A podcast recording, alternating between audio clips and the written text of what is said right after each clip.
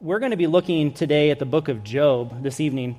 So let me go ahead and just start us off with a, just a word of prayer as we approach the Word of God, and then we'll, uh, we'll jump into it. Our Lord, we marvel at your goodness. You are gracious and you're compassionate. You are slow to anger and abounding in loving kindness. And you are faithful. You are faithful to your word. And you have showcased yourself in history. And you have revealed yourself with words and communicated to us. For how well else would we know without your word?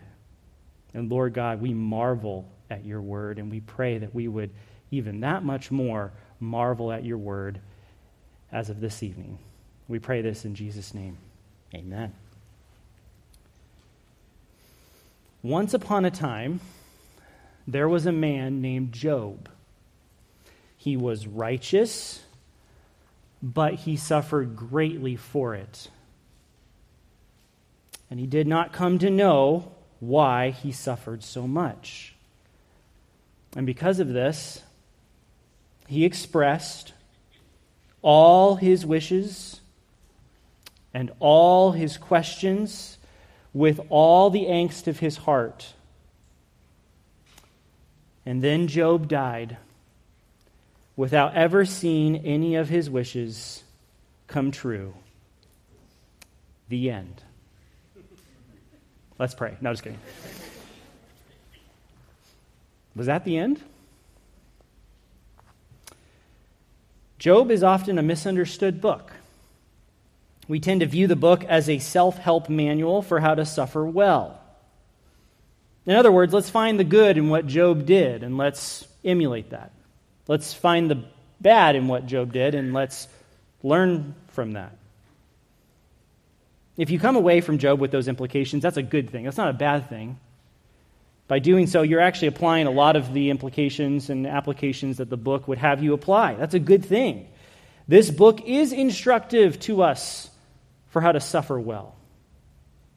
It helps you to understand how to suffer in a godly way. It teaches you how to be quick to hear and slow to speak.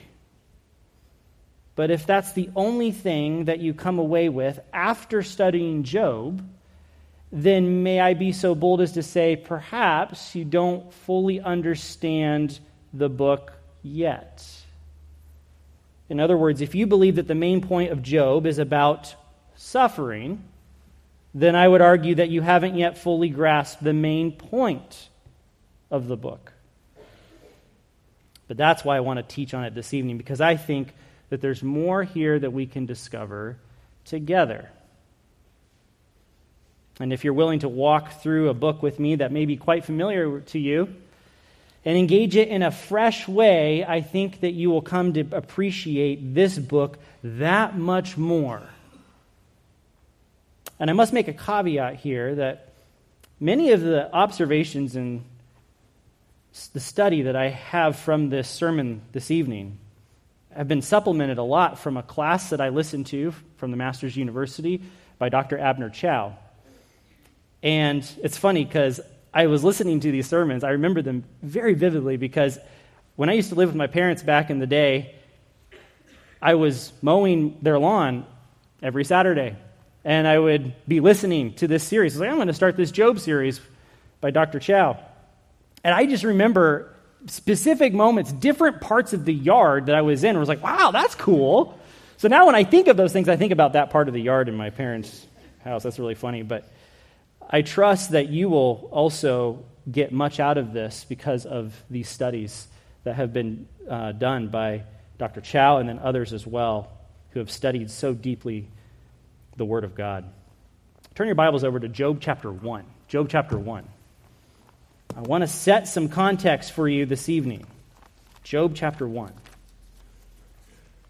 And you probably know the story. Job 1, verse 1. Job is a blameless man, he's an upright man, he fears God, he turns away from evil, You must understand that this is something that even God declares about Job in verse 8.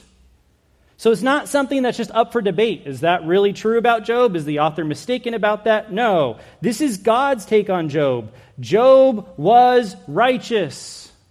Job was righteous. More than, arguably, what he says, than any other person on the planet. Job was also wealthy, extremely wealthy. He also had the perfect number of sons. He had seven sons. In Hebrew, that was valuable, symbolic for complete. He also had three daughters, which was also a number that symbolizes wholeness. And he loved his children dearly, even more than his wealth. And you could see that because he would actually, as a priest in those days, he operated like a priest. He would sacrifice offerings daily, even though he didn't have to. He just did it just because, just in case. Job was on top of the world. It's hard sometimes to see that right off the bat, but he is. He is literally on top of the world. He was like a super center of resources. Everyone traded with Job because Job had everything all was well for Job. But notice in verse 6, look at verse 6. The scene shifts away from this beautiful, peaceful moment, and our eyes gaze into heaven, and we have a different setting. And who talks first here? Satan does, right? No. Satan does not talk first. God does. Satan is not equal with God. This is not a power struggle between two supernatural beings. Satan, like every other angel, or like every other fallen angel, must present himself to the king of the universe and answer for his comings and his goings. Where have you come from? What have you been up to? The Lord asks. And then the Lord brings up Job. The Lord brings up Job. Job is not Satan's idea. Be very careful and observe what's going on here. Job is God's idea. Verse 8. Look at verse 8. Have you set your heart on my servant Job? For there is no one like him on the earth a blameless and upright man, fearing God and turning away from evil. Well, you, God, have given Job protection and wealth, Satan responds. That's why Job remains faithful to you, but take away everything that he has, and he will disown you. He will even curse you. Do you see how Satan believes that he's the one that's off, authoring this conspiracy against Job? Satan actually kind of believes that. But who brought up Job to begin with? It's God. Satan thinks he's using God, but actually, God is using Satan. So, with God's permission, Satan sets up a series of disasters to take place. This is incredible. Verse 15 the Sabaeans. The word is Shiva, um, Sheba, the queen of Sheba. This would be that territory, but this is obviously way before the queen of Sheba. And because the queen was from the south, we would then argue and know that the Sabaeans attack from the south. They attack from the south and they take the cattle and they kill Job's workers.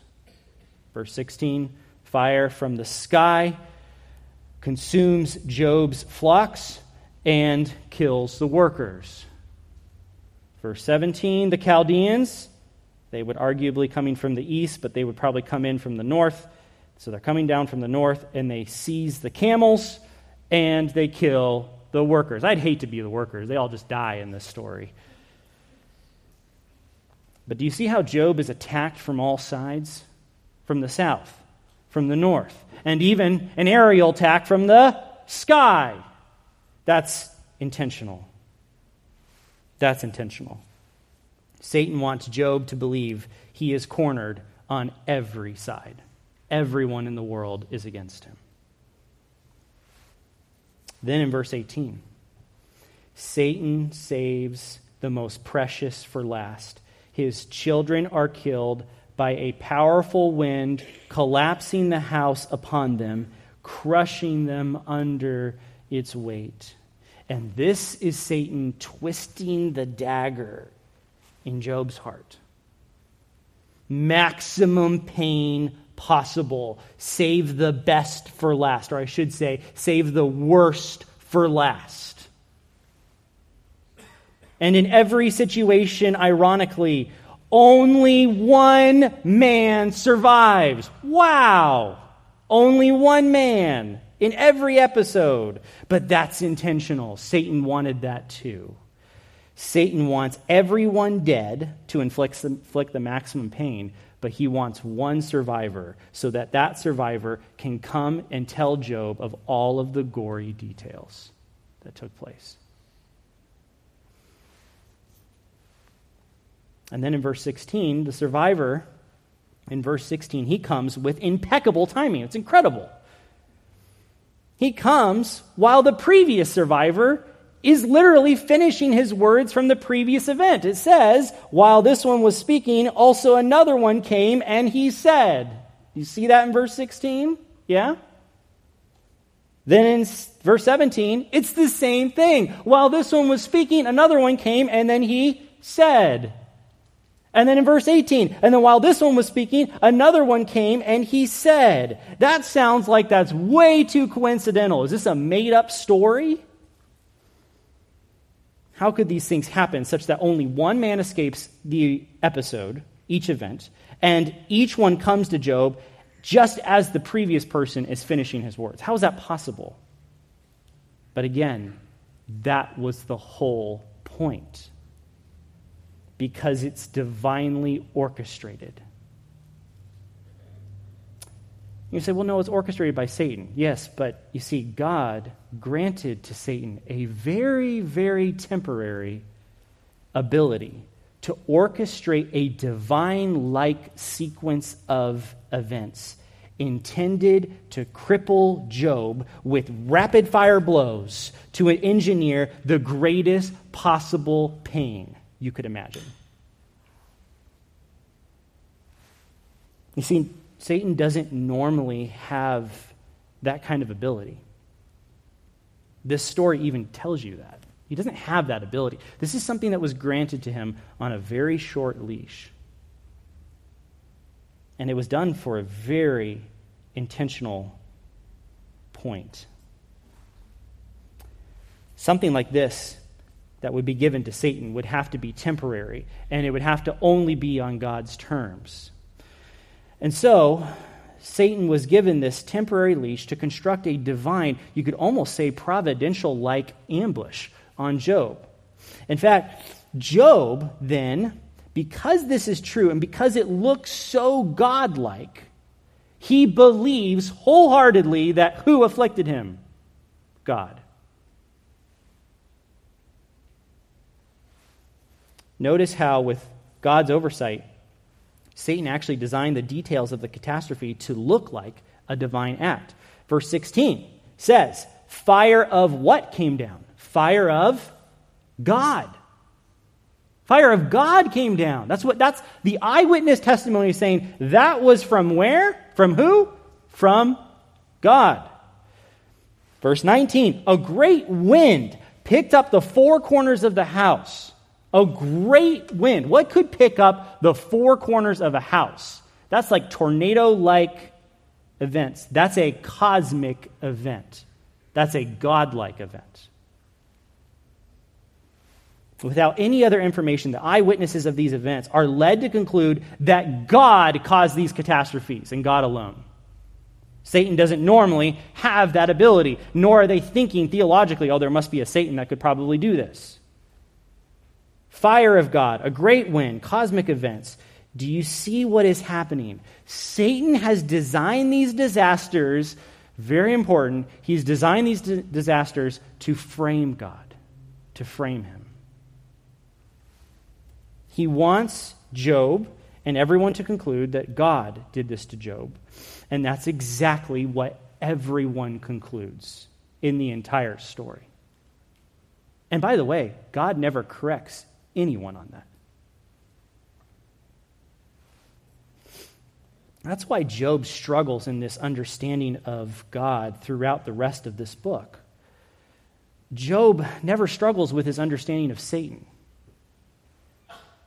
Satan wants Job to turn against God, not against Satan. Satan wants to remain invisible in the whole story. And guess what? He does remain invisible the whole story. Job and his friends never speak of Satan, ever. That's the point of the whole thing. So Satan frames God for these disasters so that Job thinks God wants to harm him. But here's the thing who brought up Job? God did. Who gave Satan this uh, very temporary amount of power to orchestrate these events? Who even limited Satan as to what he could do and what he couldn't do? God did. Yeah, that means Satan's framing God. Aha. But God wants Satan to frame him. Now, does that blow your mind? Like, why would God want that? God wants Satan to frame him. Now you're starting to tap into what Job is all about.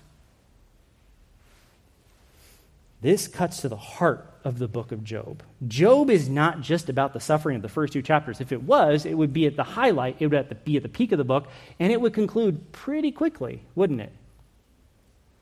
Nope. Job is the boring part. It's all about the boring part in the middle, isn't it? The part that we don't really fully understand, usually.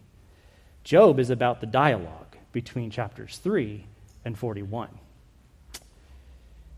And that dialogue is provoked by the suffering, so the suffering is really important, but it's a vehicle, it's a means to an end. Listen, God wants to be framed so that the conversation can happen. God wants to be framed so that the conversation can happen. God wants Job and his friends to question whether he was the direct cause of these catastrophes. And so, this is incredible. This blows our mind. Why would God ever do this? But God actually leaves them alone to use whatever wisdom they have to try to figure it out. They just, he just leaves them there. He doesn't intercept them. He doesn't say, oh, no, that was wrong. No, no, no, that's not how it happened. He leaves them to try to figure it out on their own. Why? And that's what you should ask. Why would God do that? Why? So that they would be forced to ask questions like this Does God really afflict righteous people more than he afflicts wicked people? Is that what God does? This is the question that God wants people asking. Because from the, his friend's perspective, they would say, well, Job, I mean, think about this. I know that they beat up on Job a lot, right? We get that, right? But not, they, weren't, they were his friends, right? They were his friends. And because Job is at the top of the world, they're probably some pretty smart, wealthy people and very wise. And actually, we see that in the way that they talk in the book. But they would be thinking, at least from the outset, okay, Job on paper, the way that we see him externally, he is the most righteous man that we know, and he's suffering more than any man that we know. So why would God do that to someone? Why? That's, that's what they're grappling with. Do you see why it's not so illegitimate? Why they question Job on what he's doing or not doing? What's going on behind the scenes in his life? It's questions like these that really drive the book of Job. God pushed Job to the deepest despair to get him to, mo- to ask the most important questions with the greatest earnest. God pushed Job to the deepest despair to get him to ask the most important questions with the greatest earnest. That's what this book is about. That's what this book is about. It's about the questions. It's about the questions. In the aftermath of the disasters, you probably know it pretty well. Job is literally sitting on a pile of trash, which is basically indicating what he thinks about himself and his life at this point. He literally wants to be thrown away and he wants to die. And Job's three friends travel to see him. You know their names Eliphaz, Bildad, and Zophar. Okay, those are the, his three friends. And no one says anything for quite a while. There's a lot of silence. And then Job raises his voice in lament in chapter 3. And as Job begins to express his deepest emotions, it prompts his friends to reveal their true intentions for coming. The true intentions of his friends start to become clear. Now, at first, it would seem like they came to comfort. But then it becomes clear that these friends have an agenda. They have an agenda. Yes, in some way, they did come to comfort Job. The terminology in the text says that. But that's not the primary reason why they're there. And before we beat up on Job's friends, we must realize that when we have conversations with others, we sometimes have multiple agendas in our own hearts too, don't we? It's not that we didn't have a good agenda, it's just we might have multiple agendas. It's not that the three friends are vindictive and malicious against Job. I would not think that that's the case here. It's not that they didn't come to comfort at all. I think that they did come to comfort. But there was also a deep seated suspicion in their hearts. They came to ensure that Job sinned. And you should ask, why? Why would they come to ensure that? Now, think about it. Think about human nature. Why would someone want to come to ensure that someone sinned? Drill down into that a bit, and I think you easily would come to this answer. Because they know that if Job didn't sin to bring this upon himself, then these disasters could happen to them. See that? It's all about control and fear. Like we all do, they sought to find a reasonable explanation for why Job suffered. One that would ensure that they could control the outcome if they were presented with the same threats. When someone we know gets fired from work, sometimes we may try to find in our heart a reasonable explanation for why. Uh, maybe a fault or a misgiving that they had that may have caused it. Sometimes, when someone's depressed, we want to assume immediately there must be a long history of negative thinking that would have precipitated this, that there can't be any other explanation. And perhaps that's true, but perhaps there's other factors involved. Sometimes it's something as simple as someone we know has died in a car accident, and we scramble to find a human error in the process. We're just trying to find an error. Uh, who's at fault? What caused this? Was the driver too sleepy? Is this a bad seatbelt problem? Was there another driver involved? Was that a drunk driver?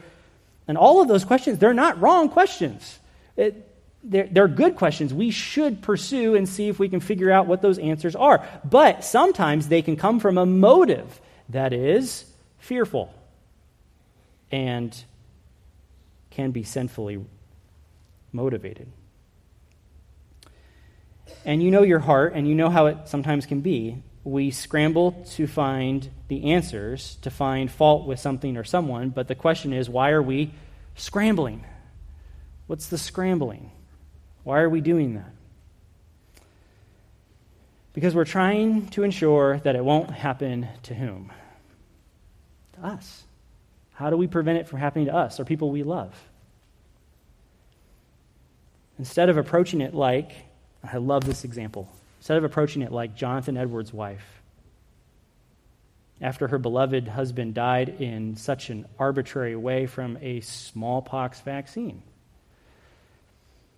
her response could easily have been one of accusation and anger. Someone's got to be liable for this. Either these vaccines aren't safe, or the doctors were not careful, or maybe the, the, regional government didn't take enough action. On and on and on she could have gone. And if she had responded that way, what would be motivating her heart? It would be fear. It would be fear, wanting to control the outcome. Fear that life would be out of her control, that it could happen to her without warning, or I would argue that it could she probably would have a heart for her kids and say, I don't want that to happen to my children. But she didn't respond that way. Instead, in her words to her daughter, she said, My very dear child, what shall I say? Oh, that we may kiss the rod and lay our hands on our mouths. The Lord has done it. The Lord has done it. Not careless doctors, not an indifferent government, not a poorly designed vaccine. No, the Lord has done it. But that's not how Job's three friends responded. They came with composure from without but deep seated fear from within. They came to find fault with Job to protect their false assurance that they can control the outcome of their lives. So, the debate got heated very quickly. And as the accusations begin to pile up against Job, Job is left fending for himself. And his only ally in the whole arena is his own conscience. Can you imagine that?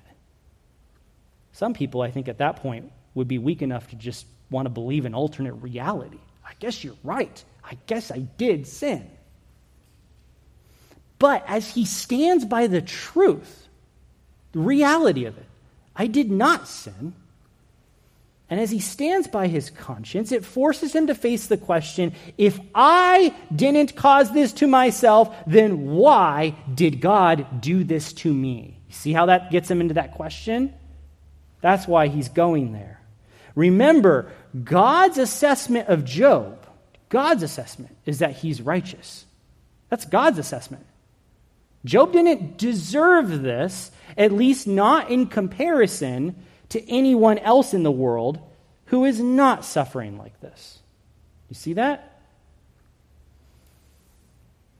And from these questions, the heart of Job blossoms in front of us as we read the book. And we hear not only his questions, but we hear his dearest wishes as well. His dearest wishes. Christmas is almost upon us, it's about a week away. And our children are making heroic leaps and bounds in their writing skills as they compile their elaborately crafted Christmas wish lists, aren't they? And the difficulty is not getting our children to write a Christmas wish list, it's trying to keep it to one page. Goodness. Well, Job had a wish list. He had a wish list. And that's what we will use the rest of the time this evening to look at together. Specifically, there are five wishes of Job that I want to look at with you. And for the first one, I want you to turn your Bibles over to chapter 7. Job chapter 7. Job chapter 7, and we'll look at verse 16. Many of you have the Legacy Standard Bible, and that's going to be a good and faithful translation. If you don't, that's fine. You'll have a, you still have a, probably a good translation in front of you, but uh, this will be helpful for you as you see this in verse 16. Verse 16 starts and says, I've rejected everything. And you'll probably see how the word everything is in italics. That's because it's technically not there. It's trying to make sense of what he's saying. I've rejected is what it says. I've rejected. I will not live forever. Stop. He literally says, Stop, halt. Almost get away from me, for my days are vanity.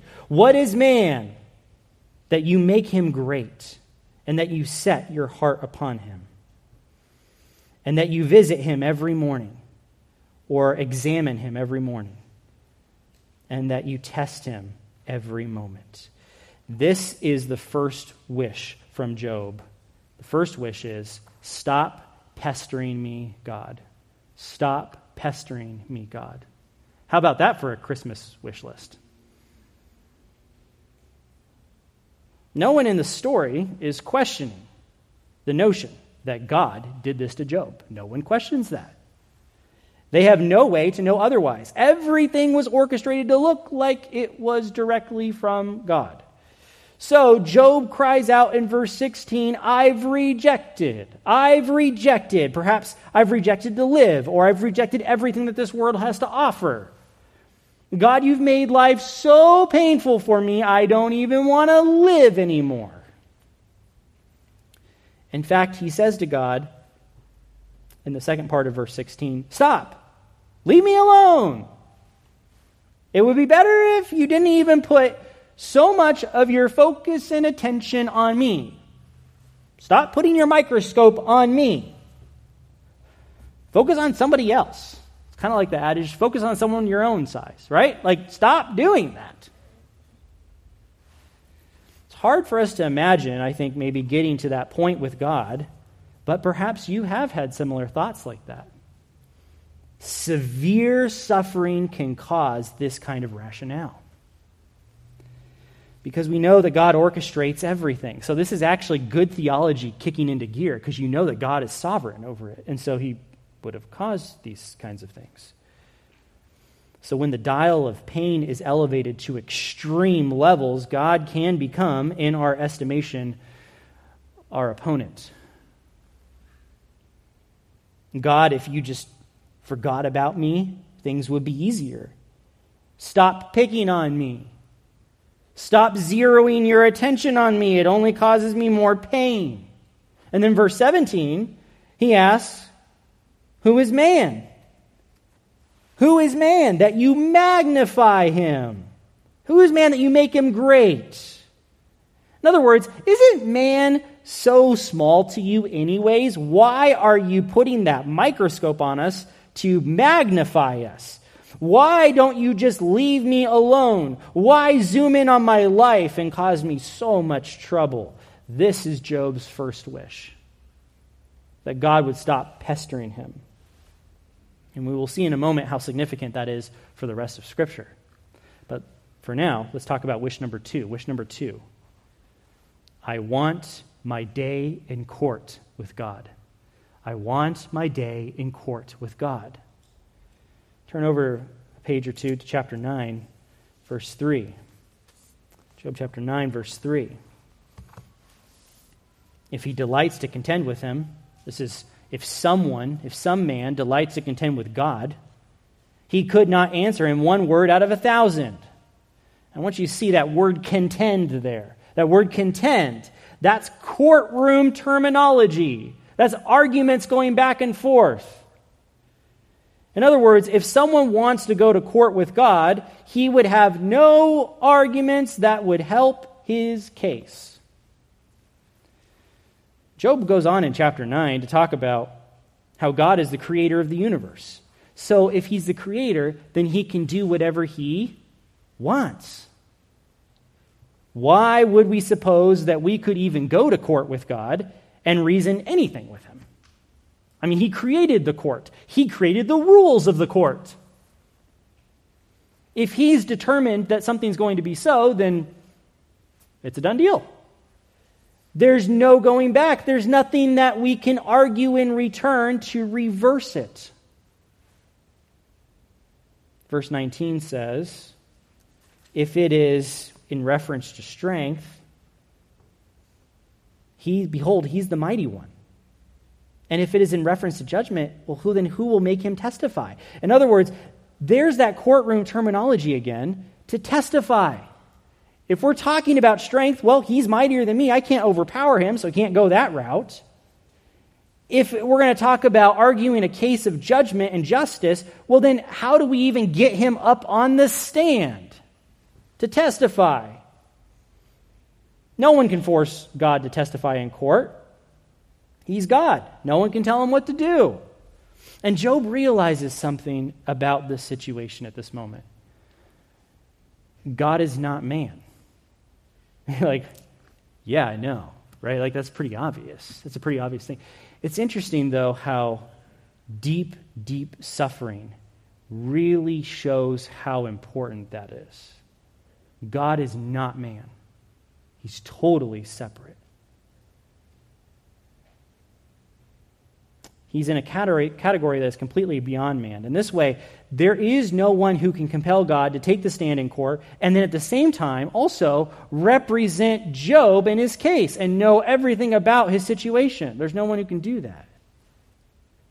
Such a person, if he could even exist, would have to be on the same level with God so that he could compel God to take the stand and he would also have to be equal with man to represent Job's case. Wow, if only someone like that existed. Verse 32 For he is not a man like me, so I could answer him, that we would come together in judgment, or in court, you could say. There is not between us a mediator, or you could translate it a lawyer who can set his hand on both of us.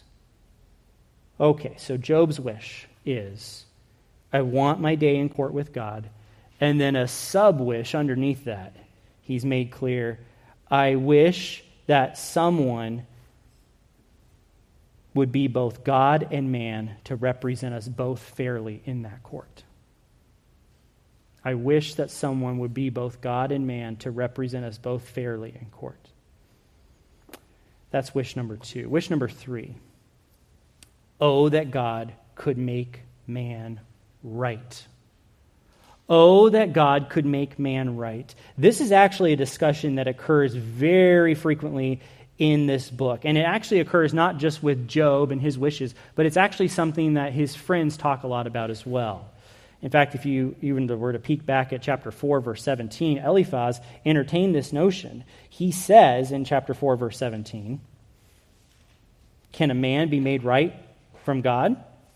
Or can a man be uh, clean from his maker?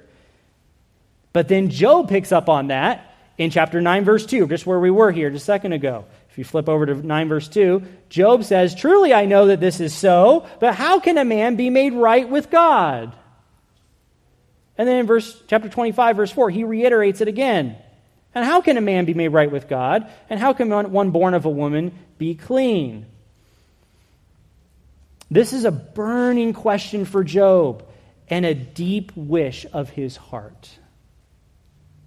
Oh, that there was a way that man could be made right with God. And Job admits, or at least he implies periodically in the book, He's not a perfect man. We've got to understand this. We've got to pull this back a little bit. You're like, well, everyone deserves judgment. Well, I, yes, I know. That's a good theology. That's exactly right. But you've got to understand this whole principle here that Job is bringing out. He's not arguing that he's a perfect man, as though he doesn't deserve any kind of judgment from God whatsoever. Rather, Job is speaking in a relative way for his situation.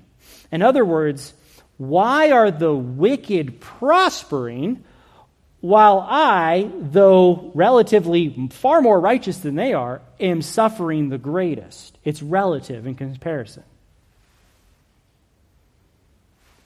But it turns his attention to something deeper because he knows that he's a sinner. And if so, then and if God afflicts even righteous people like Job, right? If God afflicts righteous people like Job, then what hope does all of humanity have to ever be made right with God? Do you see that? He's now thinking beyond himself, and he's thinking representatively for all of mankind.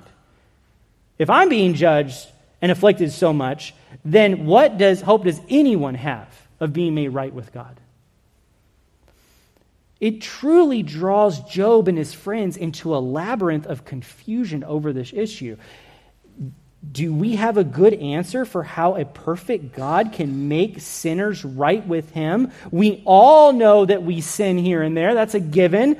What ensures us that God will somehow accept us when we stand before him? On what merits would we even be accepted? Especially if a righteous person could suffer so much? If he would accept us, wouldn't the sin that we have compromise his justice and make it impossible for him to justify us? How can that sin even be dealt with? How is that even possible? God would have to undo his entire righteous character. This question boggles the minds of Job and his friends. And incredibly, they don't have a good answer for this in the book. And there's a good reason why they don't have a good answer for this. And we will see that in a moment. But that's wish number three. Oh, that God could make man right with him. Wish number four. Wish number four. Oh, that I would rise again. Oh, that I would rise again. This is a wish that we all can relate with, unless the Lord tarries, or excuse me, excuse, not the Lord tarry, if Lord returns in our lifetime, I should say he doesn't tarry, we all must face our final day in death. For Job, he longed for there to be more than this life. Somehow in his mind, there must be a resurrection. Certainly, God has a plan to renew all things, and certainly his godly ones get to be included in that, right? That makes sense. Doesn't God have a plan for that? But Job didn't have the benefit of the rest of Scripture at his disposal like we do. His theology of resurrection was hampered by his lack of knowledge, his lack of Bible. Job 19. Job 19, verse 23, lays this out for us well. There's a key word here, oh that. See that oh that at the beginning? Literally in Hebrew it says, who will give? Who will give? Uh, it's, it's an idiom that means oh that, and that's why it's translated that way. But it's a key word that occurs throughout the book. It's very interesting. And these are his wish formulas. So when you see an O that, you know you're seeing a wish. It's not every wish has to be used, he has to use an O that, but it is interesting that he uses it here. Oh, that therefore my words were written. They were written down. And oh, that they were inscribed in a book or in a scroll with an iron and lead stylus forever, that they would be hewn or chiseled into the rock. What does Job mean? What is he saying here? He's saying, I wish my righteous case would stand the test of time. I wish that death would not steal away my cause, and for that matter, steal away my life. Uh, almost like what he basically says is words chiseled into rock, which thousands of years can go by, and you can still see words chiseled into rock even to this day. I wish that after dying, I could find a way to eternal life and I would endure on and on. And this is where it gets really good. Verse 25. But I know my Redeemer is alive. And at the end, he will rise over the dust.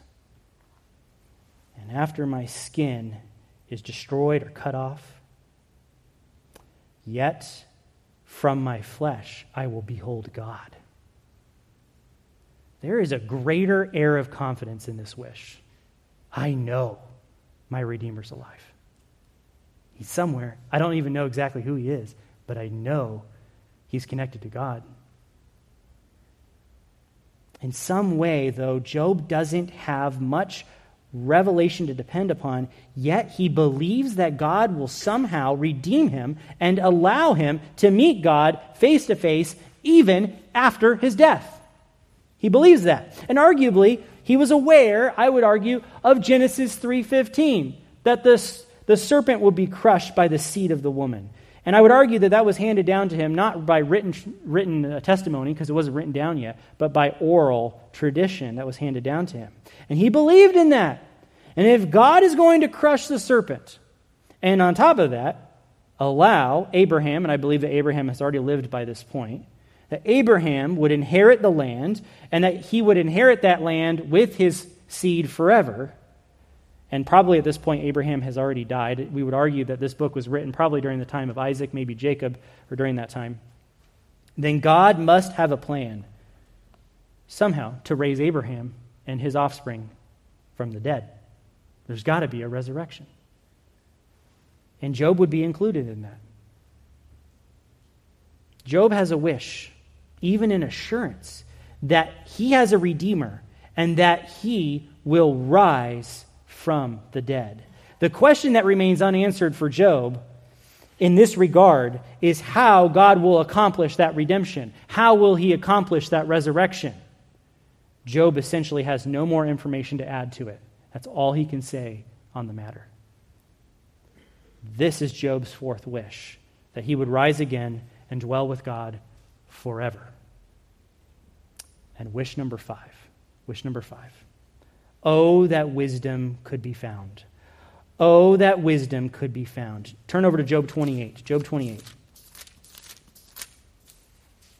Job paints an intriguing picture here of the labor of mining in that day, literally going down into the earth and mining out precious things. Indeed, there is a place for silver, it says in verse 1, that you bring out silver, and there is a place where they refine gold. And he begins to describe in chapter 28 how men dig deep into the earth and they strap themselves to these rocks and they dangle over these dark caverns and cliffs. And some don't make it out alive. They're willing to risk their lives. Why such a zeal? Why risk your lives for such a thing like this? Is it because you just have to? It's because it's just my job. I have to do this? No, this is what people do when they're seeking for gold sapphire, diamonds, rubies, elements of the earth worth a, life, a life's fortune, and then some. And though it's risky, perhaps sometimes nearly impossible, these rare jewels can be found. Yes, they can, and you can find that fortune. But, verse 12. Verse 12. But as for wisdom, where can it be found? By contrast, and where is the place of understanding?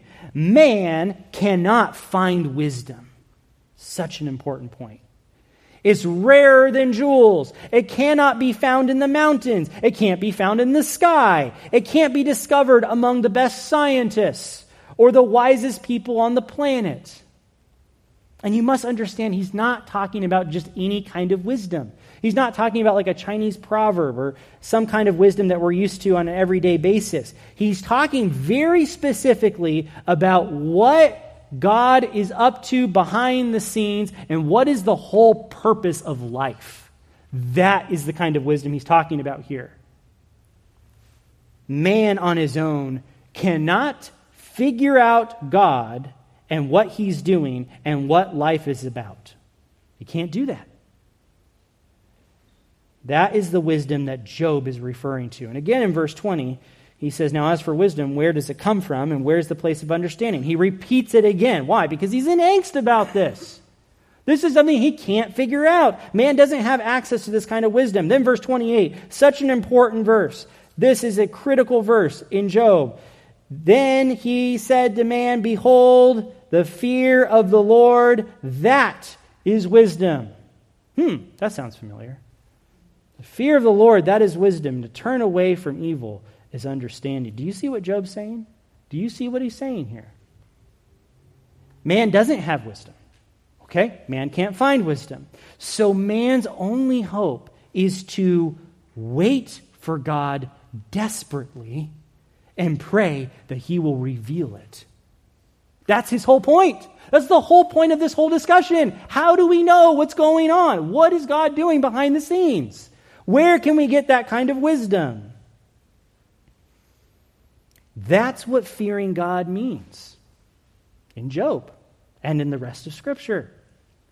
It means that we are anxiously waiting for God to make his move. We are vitally dependent on him to answer, to reveal, and to act. We need him. And you see, this is so important. Job and his friends, they have no Bible. You've got to go back to that first understanding.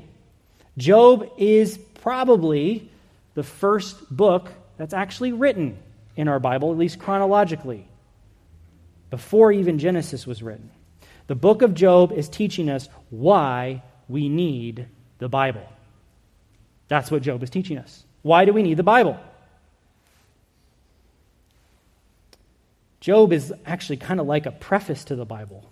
Not that it's not part of the Bible, it's like it's a, a, a, subset of the Bible or something. No, it's one of the books of the Bible that's just as much, but it acts like a preface.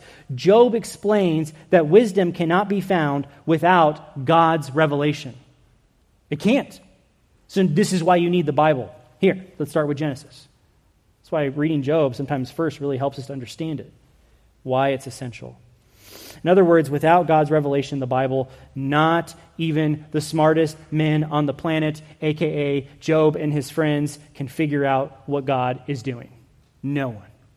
No one. We need the Bible. Job is teaching you that. That was Job's wish. He wished for God's wisdom. He wished for God's wisdom. Did he get it? Did he get that wisdom?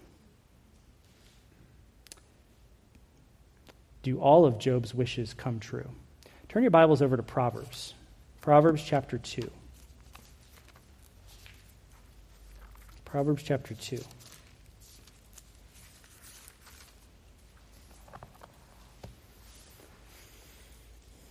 This is a great passage here.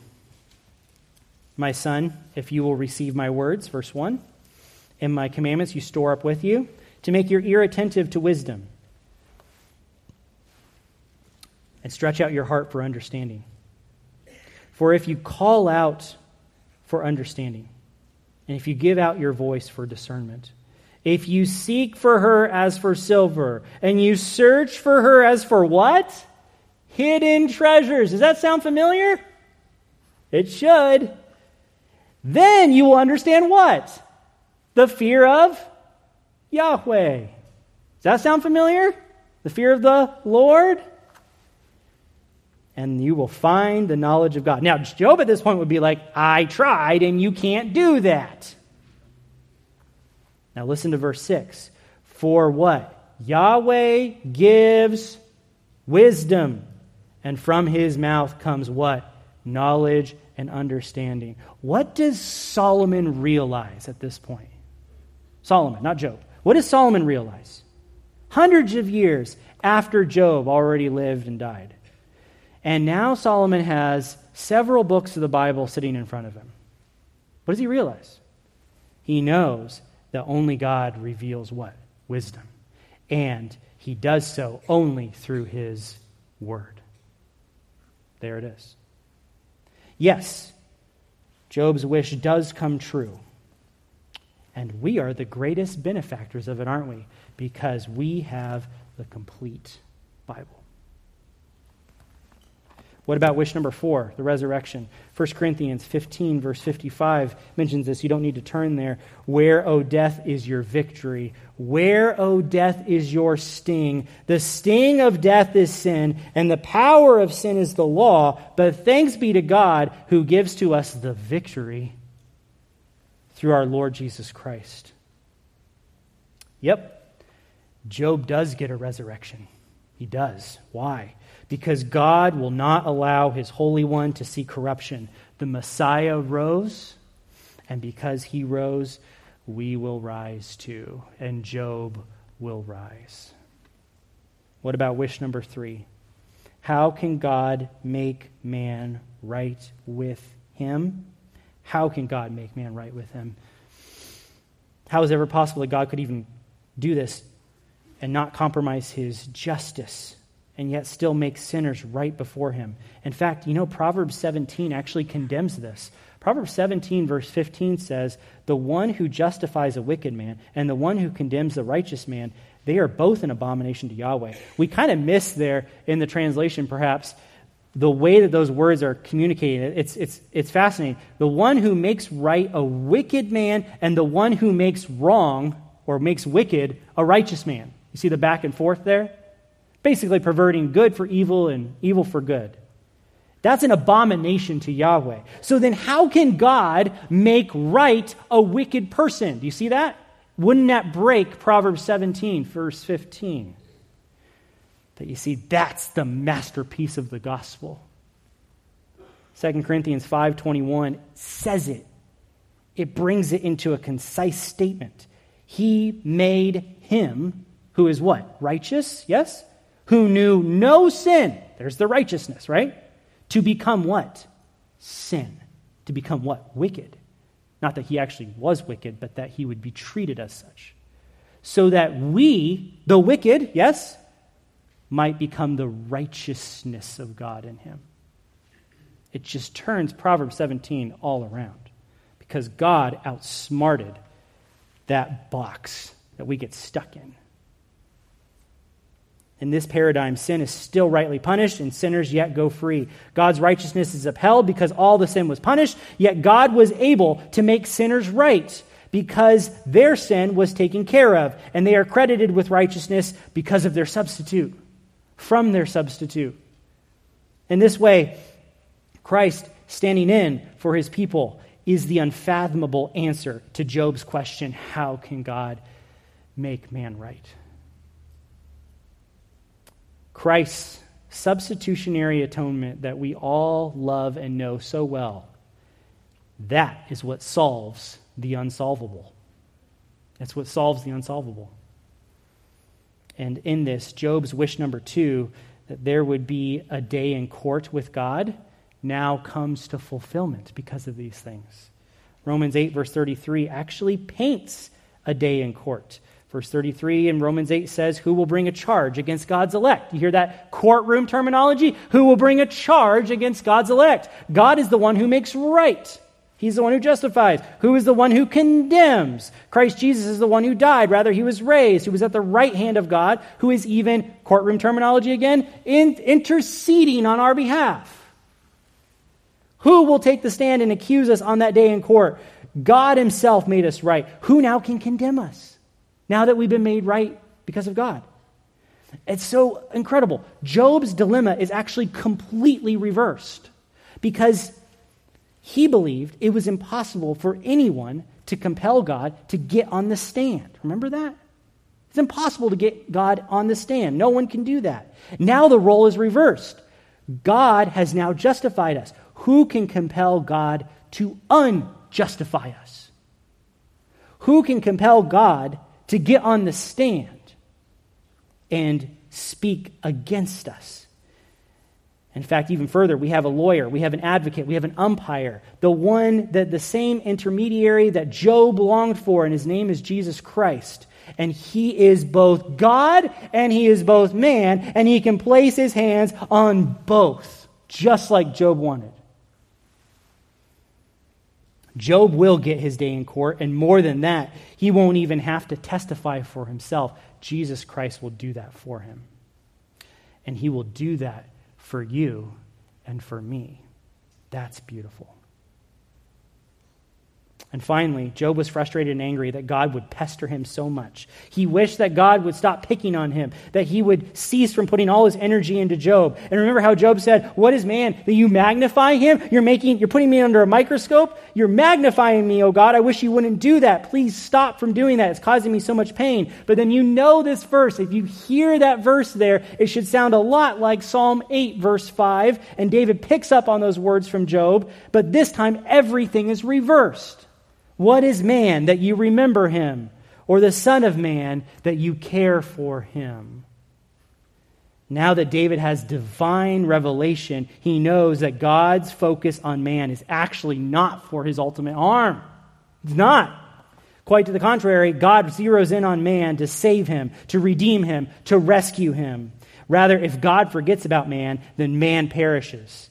But God takes special attention to man and though we may suffer in this life, and we do, we do, we know that God's special attention is, in fact, for our good because He is intent on redeeming us. He's intent on redeeming us. And who can reverse His redemption?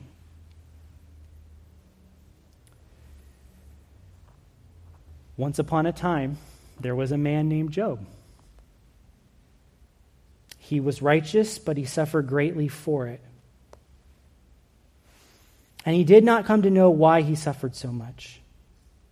And because of this, he expressed all his wishes and all his questions with all the angst in his heart. And then Job died without ever seeing any of his wishes come true. But it was not the end. God did hear him, and God answered all his questions and granted all his wishes.